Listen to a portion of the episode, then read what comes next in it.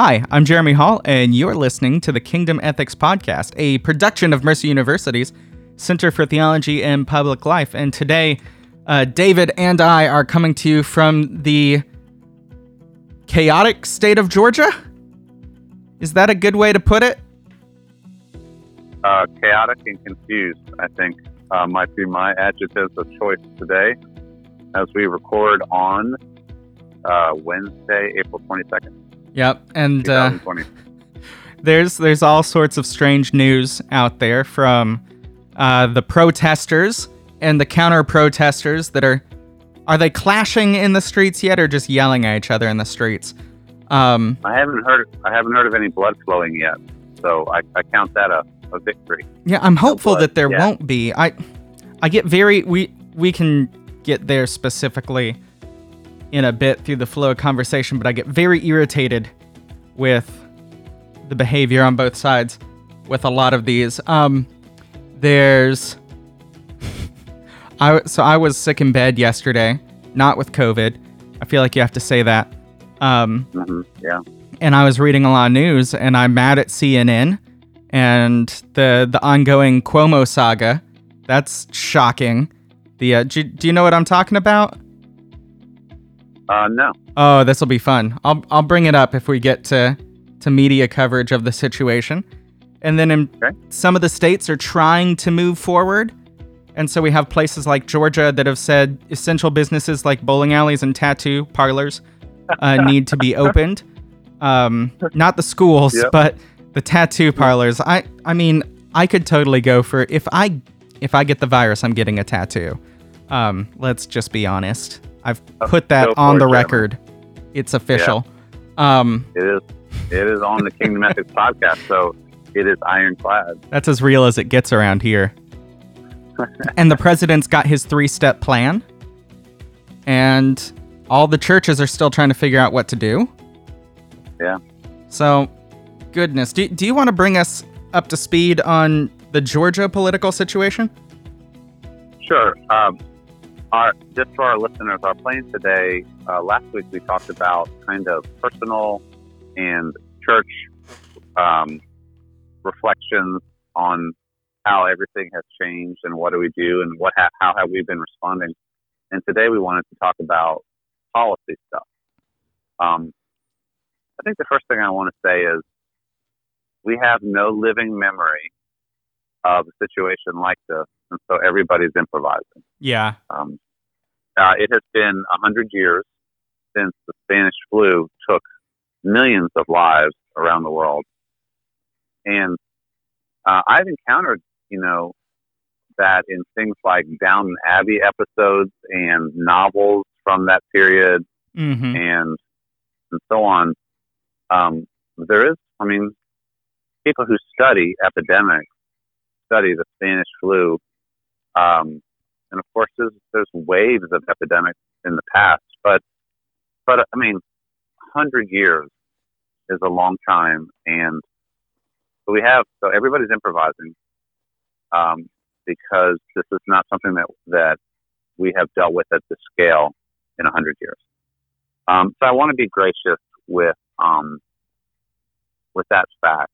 Uh, it is also true that government officials, while their number one responsibility is to, I would say, to protect life, um, to preserve life, um, they do also have a responsibility to um, to look out for the well-being of, of the economy, which also is about life after all. Right. Eventually, that's that know? point has been that has been making me so incredibly angry to be concerned about whether or not the economy of the United States collapses is not to be unconcerned with human life. The United States provides the most humanitarian support around the world. If the United States goes away, the world does not get better. For all of our problems and all of our shadiness and sitting over here as a libertarian, I I don't trust the state as far as I can throw it normally but the strength of the United States has enabled us to be incredibly giving and helpful as American people, not always as the state, but as people who live in the United States, we're the most generous because of how successful we are. And if they are not and just the opposite just in- sides, and just in general, um, if 25% of the people lose their jobs, um, the government does not have enough money, does not have enough capacity to borrow enough money for a long enough time to keep all those people, um, uh, you know, body and soul together, keep them in their homes, their apartments, and having Right. enough food to eat and, and to give their children. So, so economic concerns are are humanitarian concerns. they in the end they are humanitarian concerns. Um, and then um, so so that I think needs to be said. And to speak of libertarian, uh, I don't know exactly what kind of libertarian you are, but but this this is an interesting debate right now, um, and it's simply a matter of um, who decides that people are going to be confined to their homes and that businesses are not allowed to open and and and how long are people? It was some branch of government. Um, it's the federal or state or local, Mhm. and uh, it's either by legislation or it's by decree. It's mainly been by decree of our state, local, and federal officials, and it's been six weeks. Yeah. Um, so, how much longer are people um, willing to have their freedom curtailed? And in general, who makes that decision? Is, is that the president? Is it the governor? Is it the mayor? Is it the county executive? Is it the legislatures? It hasn't been the legislatures; it's been the executives. Mhm. So there are there are um, legitimate concerns related to um, uh, civic freedom and um, people's freedom of movement, as well as economic well-being. Um, but while I still think the highest concern is is reducing the death rate because human life is sacred and it is it is the highest concern. yes. Um, I think a good conversation is willing to engage other concerns as well. Um, the, the we're also dealing with some major federalism issues here. Uh, uh, you know, brush up on your political theory, podcast listeners. You know, um, you have you have a federal government, but then it has its limited powers, and any power not enumerated for the federal government belongs to other levels, and so state, uh, county, local. Um, but but And there's a question. actually- oh, go ahead. Seeing how that actually works out in practice when you have a national or global pandemic is really really interesting to watch. And sometimes it's worked fine, but but we don't have a national strategy that's really that's really functioning compared to it's really been state by state in some in some areas, county by county. In some places, that's been really good. In other places, it's not been as successful. Right. And that's the So thing. Doing- for those yeah. who want your governance to be as localized as possible, there there are towns and counties in the middle of the country that have not seen a case. We're now at a point where every state has had a death, but every county has not had a case. And so there are places where the restrictions being set up in the state of New York and in the New York City do not make sense in your small town in Wyoming. And so there are Yeah. questions about where do you where does that governance fall? But then also like I would frequent I normally prefer that my governance be as local as possible. I want to be able to go talk to the person who's making the rules that have to do with me. But um how we've seen so many mayors and county commissioners that it turns out have these power fantasies about being a despot. How long are you like come on, you are the mayor of so and so. I don't give you that much authority. Um and so how long is your average Georgian willing to listen to their county commissioner or their mayor telling them what to do and feel how because you're willing to tolerate maybe the president overreaching a little bit more than you're willing to tolerate Mayor Jones overreaching because you're not intimidated by Mayor Jones. President Trump has a lot more actionable authority, but so I don't know. The with the tighter reins closer, that feels like more of a powder keg situation than nationally. But nationally is easier to argue with because you can get on Twitter and you can write to your editor. You can watch your preferred news network. Um, the Georgia situation is right in the news right now, nationally, is really worth uh, pondering what the governor, our governor Kemp, who was late to impose stay-at-home orders and is is already uh, basically rolling uh, them back. undoing those. He's rolling them back. Um, April twenty fourth, Friday. Right. Um, uh, the idea is that certain businesses are now allowed to open, supposedly, if they keep their social distancing rules in place, like um, tattoos that are undertaken from six feet away. Um, Haircuts. that'd be interesting. Haircuts. massage therapists. Social massages distancing. Undertaken, undertaken from six feet away. Um, that'd be quite a massage. I don't know how that would be done, but you know, it'd be interesting to see. Um, so the particular the particular set of uh, types of firms that were allowed to open, and then I think it's it's uh, more stores and restaurants and so on beginning on Monday. Mm-hmm. Dine in restaurants on Monday. Yeah, yeah. Um, so when I I I posted about this on Facebook yesterday, and I said the particular list of firms doesn't make a lot of sense, and and and the the combination of kids can't go to school, senior citizens can hardly leave their rooms in retirement communities. We know this firsthand with with my uh, in laws and with my mother in law and my dad, and um, and yet uh, gyms and tattoo parlors and massage establishments and salons and haircut places uh, will be open on Friday. It it it really doesn't hold together in any kind of coherent way, and I, so hashtag on our own.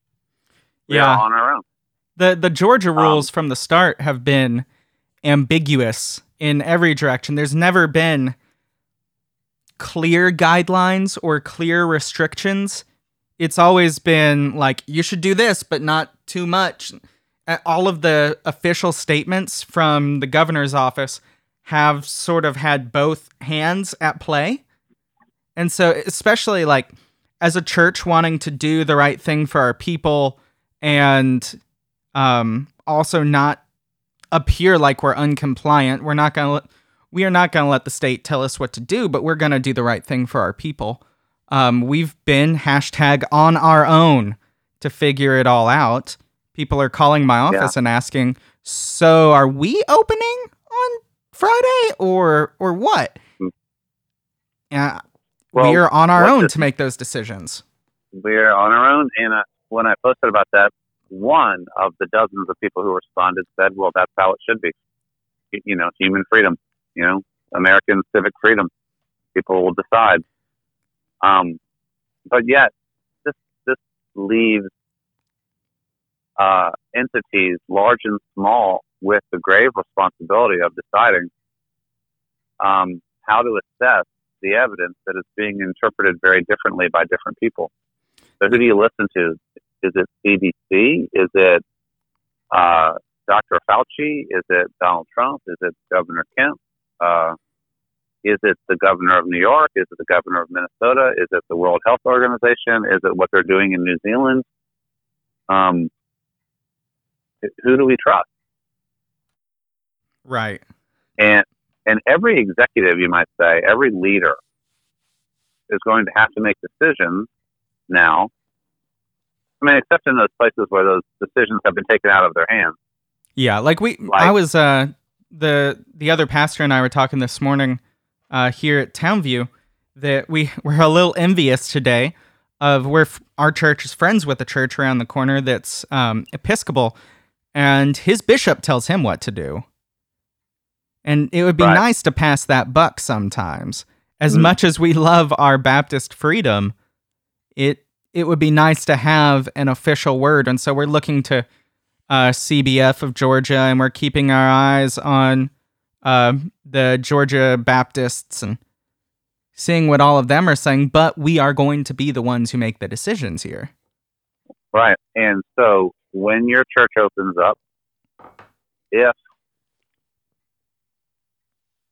six people in the choir get COVID and they get it together Mm-hmm. at your church, you own that decision. Yeah.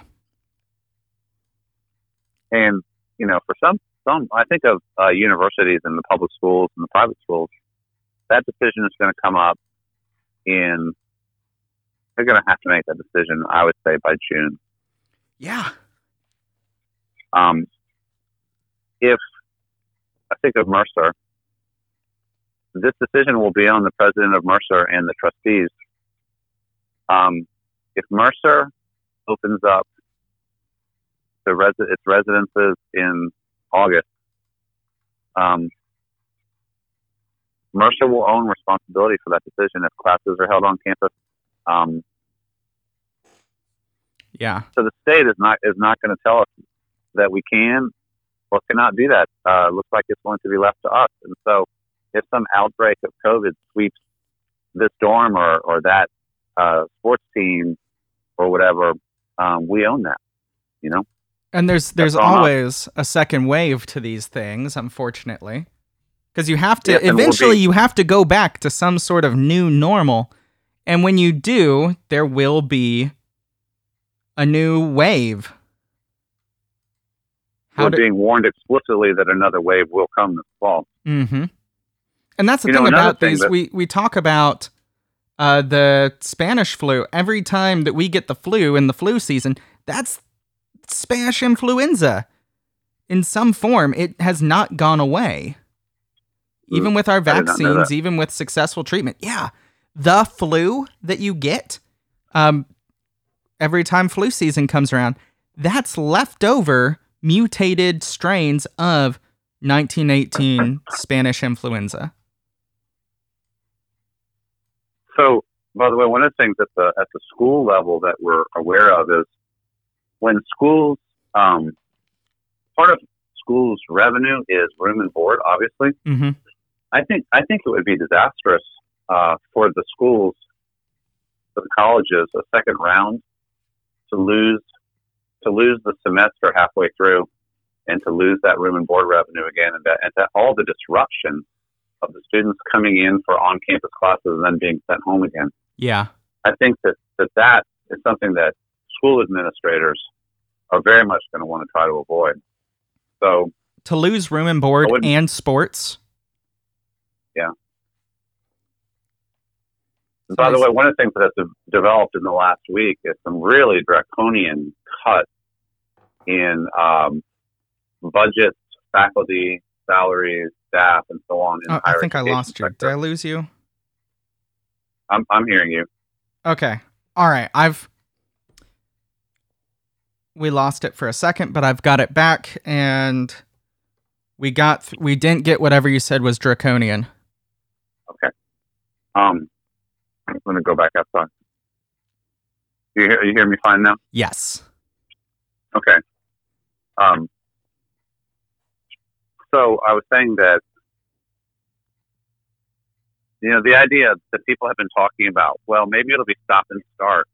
So, so uh, it becomes something more like normal. But then, if if the fatalities kick up, then you have to retreat again, and then you're back out, and then you have to retreat again.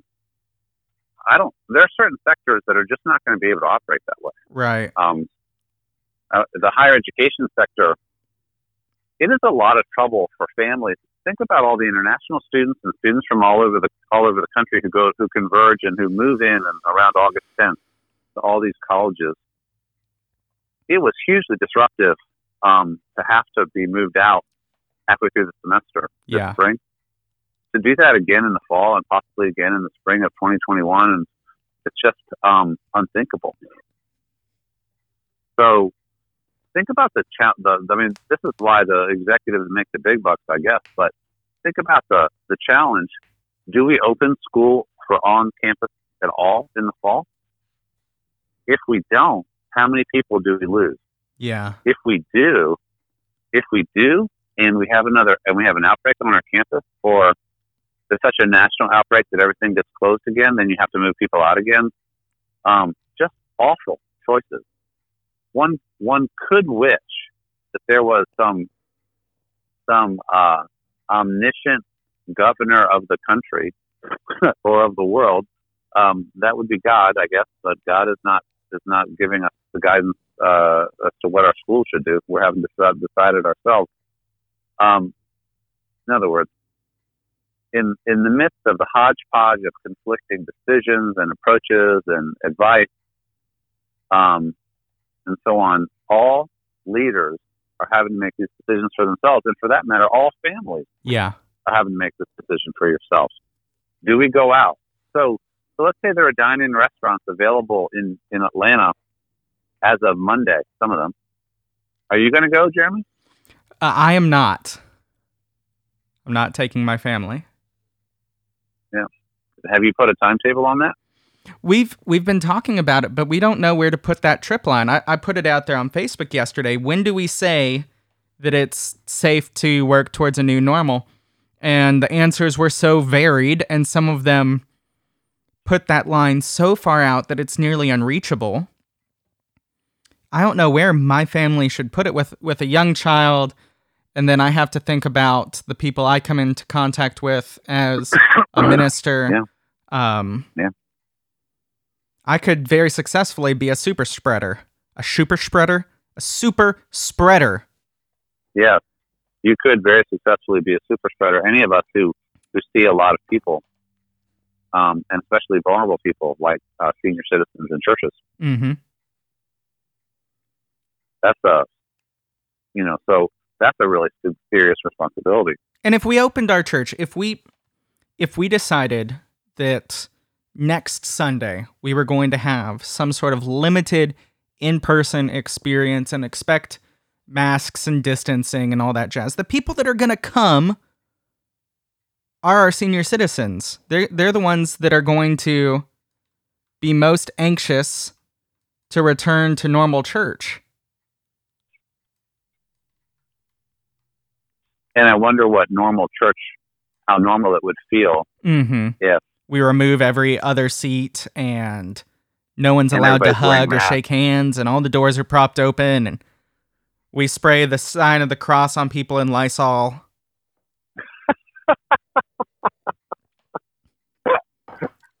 That's my new liturgical Oh. greeting. we spray the sign of the cross on people with Lysol. Yep. Uh, yeah. Covered in the blood and the, Oh. the spray. Now, to talk about policy just a little bit more, um, there are European uh, and other countries that are more centrally directed and are seeming to have some success with their strategy. Um, and the strategies have not all been the same Mm-hmm. but in, in general, they've been centrally directed and they've been pretty draconian.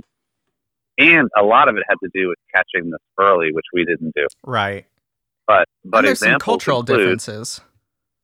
Yeah, Germany, New Zealand, South Korea are three examples that I've heard about of really astute, fast-moving, scientifically informed, uh, centralized decision making, and um, and they've they've done pretty well with their death rates, and uh, are beginning to look at being able to open up with less of a sense of randomness.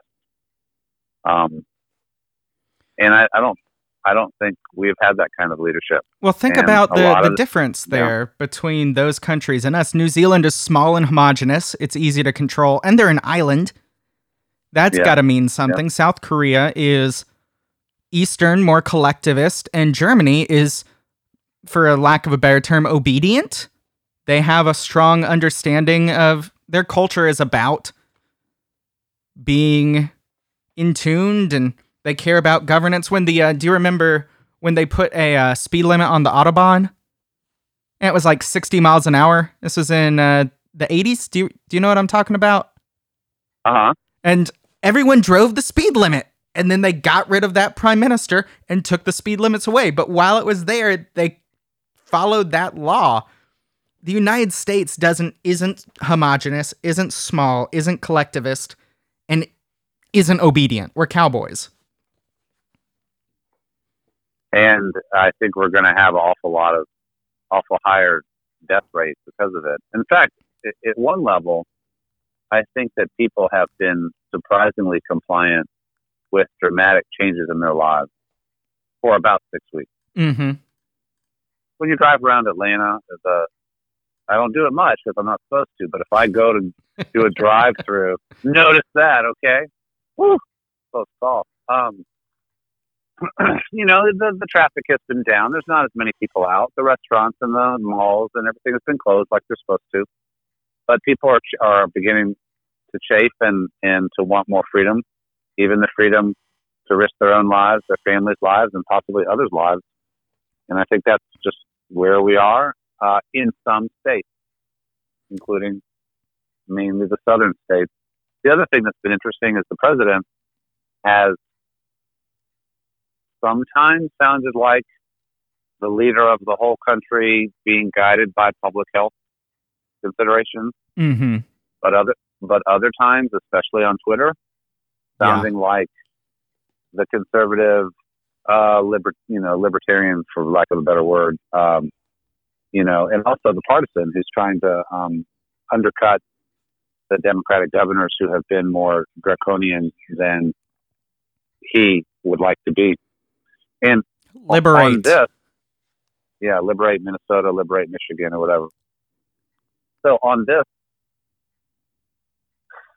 I personally don't need a president who goes on Twitter and is essentially undercutting the policies of states he disagrees with, or even the policies that his own government is recommending.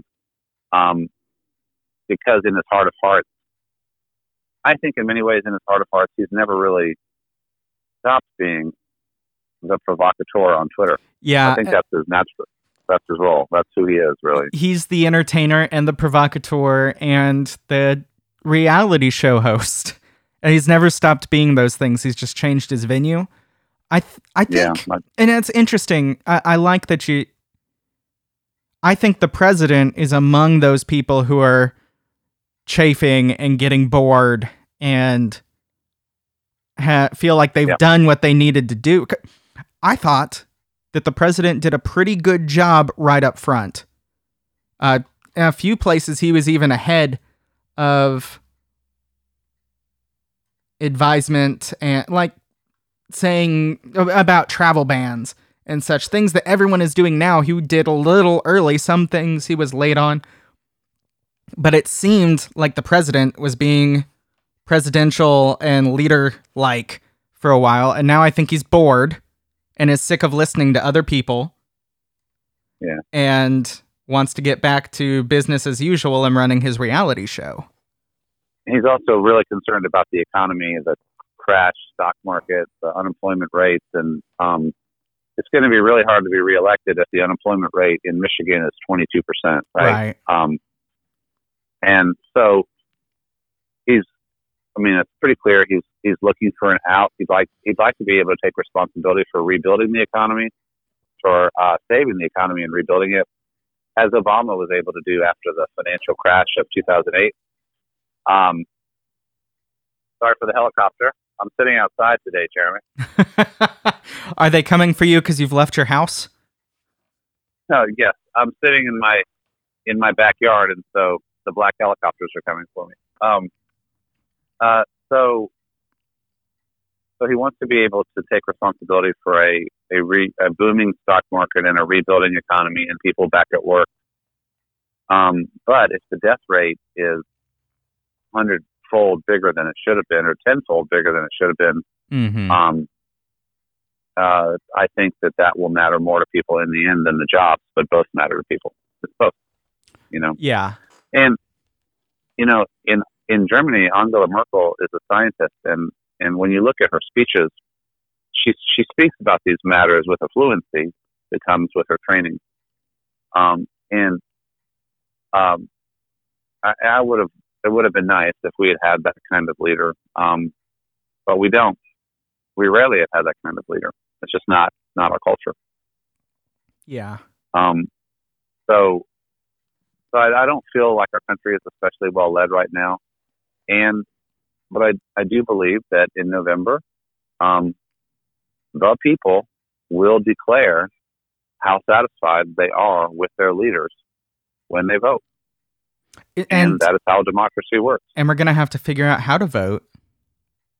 Yeah. Yeah. That's gonna be a strange People- one. People will people will find a way to vote. I think, um, especially if they're unhappy, they will find a way to vote. Mm-hmm. Um, so, so it's a bewildering time. Uh, as for as for my family, uh, we have the privilege of I'm I have been doing my work from home. My semester is about to end, and my classes have really gone well. Um, and I I will have a summer to get ready for the the fall. I am preparing to teach online in the fall, just in case it's required. Uh, the whole everything will be set up so that I can move online at a moment's notice.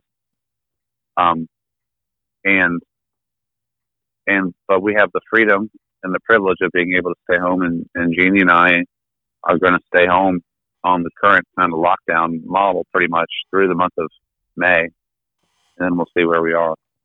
Um, so I, I don't agree with the Georgia governor's decision to open it up earlier, and for that matter, just the lack of clarity and, and the lack of the lack of rationale for who's open and who's not and why.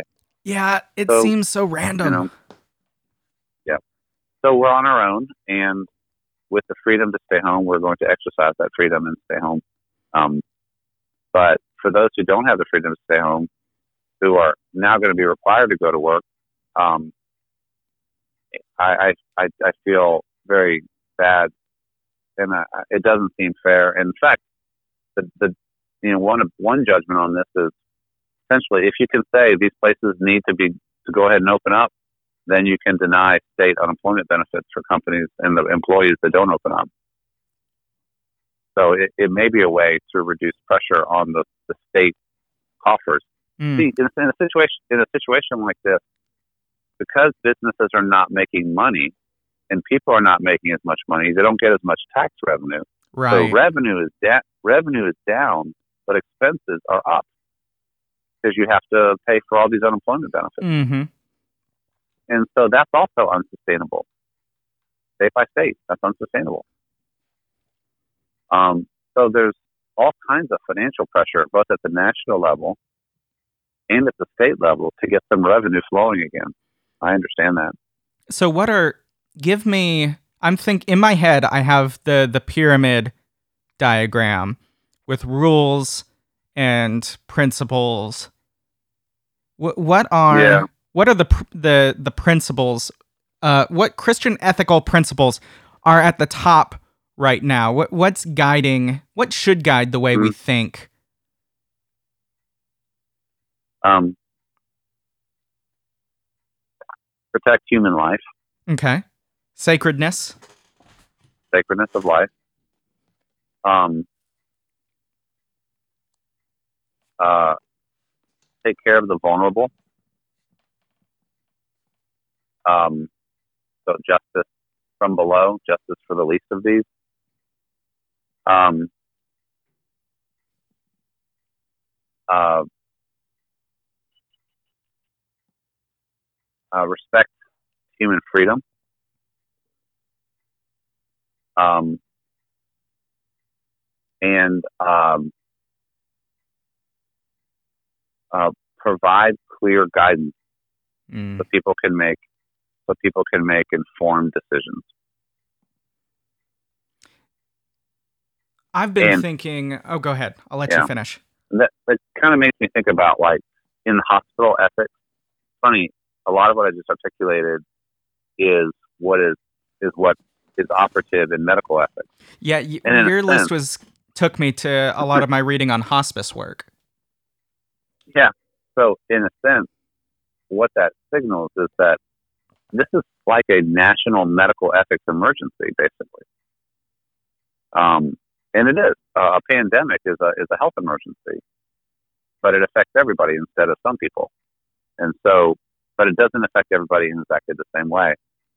So, like if you're in the hospital, you know, the goal is to protect and save life, um, and to to especially uh, protect the vulnerable whose whose rights and interests are most likely to be to be uh, violated, and um, uh, to tell the truth, provide clear guidance and options for people, um, so that they can make informed consent decisions. It's a medical ethics kind of set Yeah. principles, really. Uh, I've been thinking through this situation.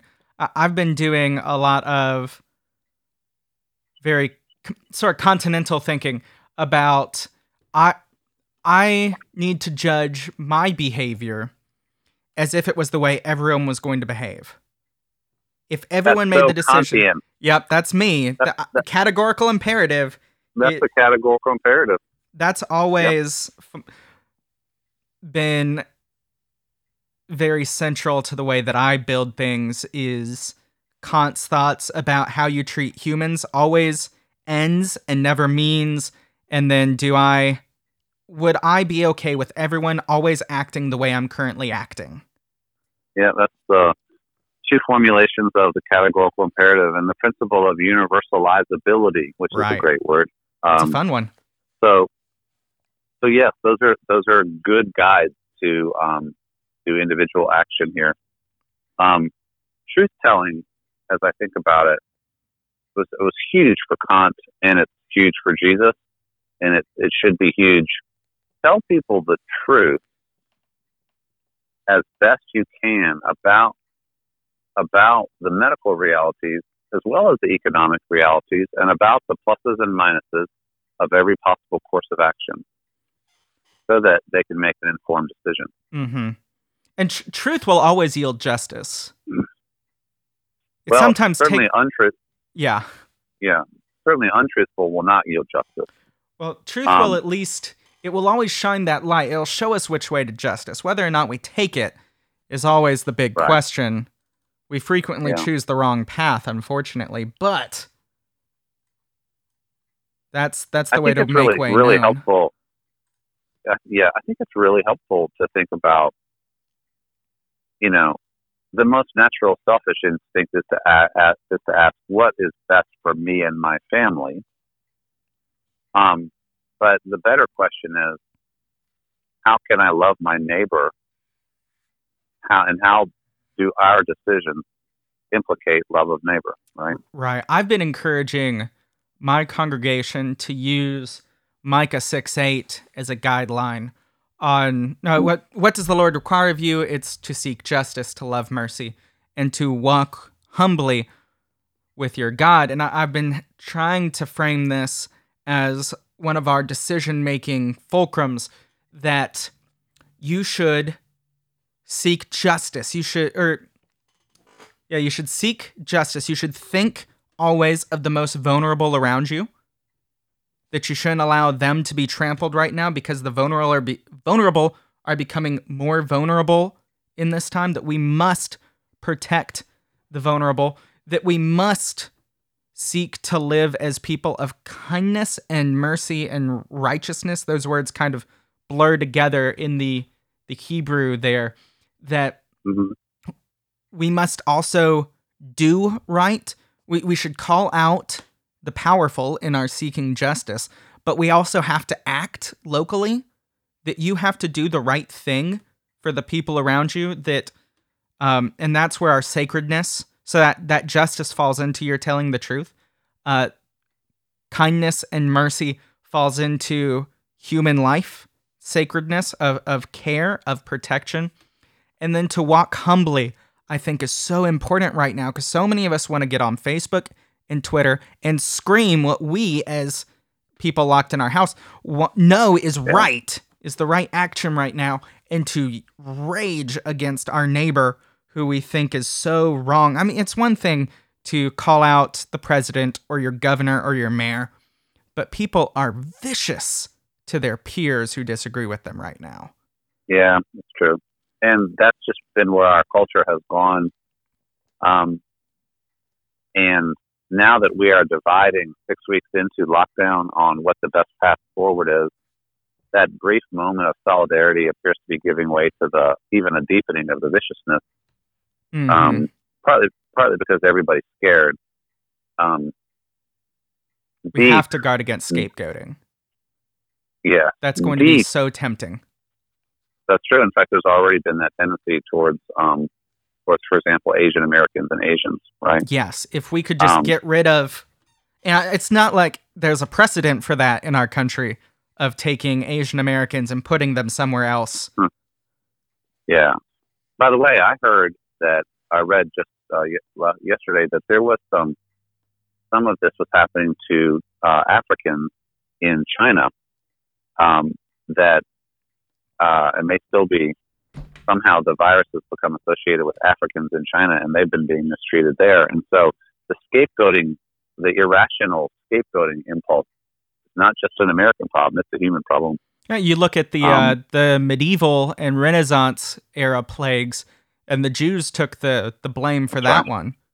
Yeah, that's true. We blame found a vulnerable and marginalized group and heaped the blame onto them, and then you were able to destroy it so that that scapegoat could carry away. You you send the Jews out of your country, and now you hope the plague will go with them. You get, and it's worth, guys. You got to keep an eye on human rights issues in China.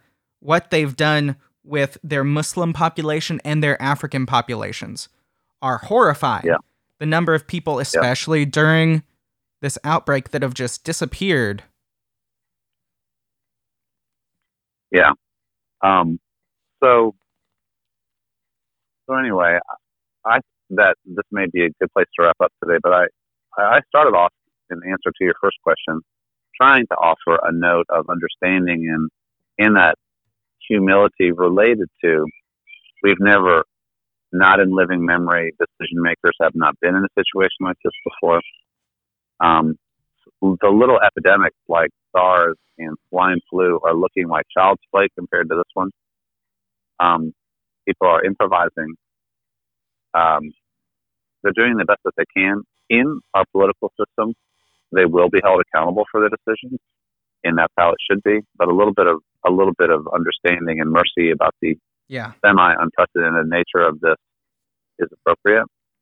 And but then the kind of sad recognition that in many ways every decision maker in every level now is being left to us, depending on what state you're in. But in Georgia, that's I think where we find ourselves.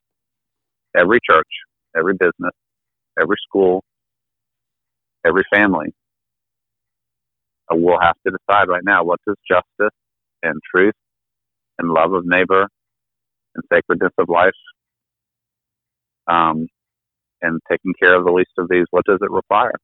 So in, in essence, it's a moral test um, based on complicated range of factual factual judgments and values judgments. The moral test that we all face. For the first six weeks, other people were making these decisions for us in a lot of ways. You will go home. Your mm-hmm. schools will be canceled. Okay, boom. Okay, well, so we didn't have the agony of choice as much, right? Yeah. Now we've got the dizziness. yeah. Now uh, we were just told what to do, but now the agony of choice is on us. It's on us. Here comes the angst. Yep. Yep. That's what the existentialist told us about. Yep. And the nauseating, the nauseating fear. What if I choose wrongly and somebody dies because I made a wrong choice? Not everybody fares very well under that kind of pressure. That's one reason why we like to have people make decisions for us. But it looks like we're going to be making them for ourselves. I think that's that's a good place to stop for today. Maybe the yeah. next time uh, there's some interesting questions arising about how to help. We've that Mhm. might be a good place to go next. Questions of who should be allowed to help. How do we help the helpers? Um, has come up a lot in my community. People and as a minister, I've sort of become a community organizer and trying to connect Yeah. people with resources. Um, and so folks are showing up and asking, "How do I help?" And a lot of t- the answers aren't clear. So maybe that's a good place to go next. This has been a, a really good conversation. We're gonna keep it going next week, y'all. Um, I'm doing my best here in uh, the uh, Kingdom Ethics Studio to edit these quickly, turn them around quickly, and create space for y'all to talk back. So stay in here with us. Uh, leave comments, leave feedback. Uh, give us a, a good review and a good rating. That goes a long way uh, in helping others find this program uh, in this season where we're all stuck inside listening to podcasts. Uh, share, push this on to people that you think might find it helpful. And um, we want to hear from you because we're locked in our houses as well. And we're lonely. So shoot us a message. We're pretty good at talking back. Uh, David, thank you for your time. Thank you, Jeremy. Appreciate it. Thanks to all of our listeners. Absolutely. Uh, grace and peace, friends. Bye bye.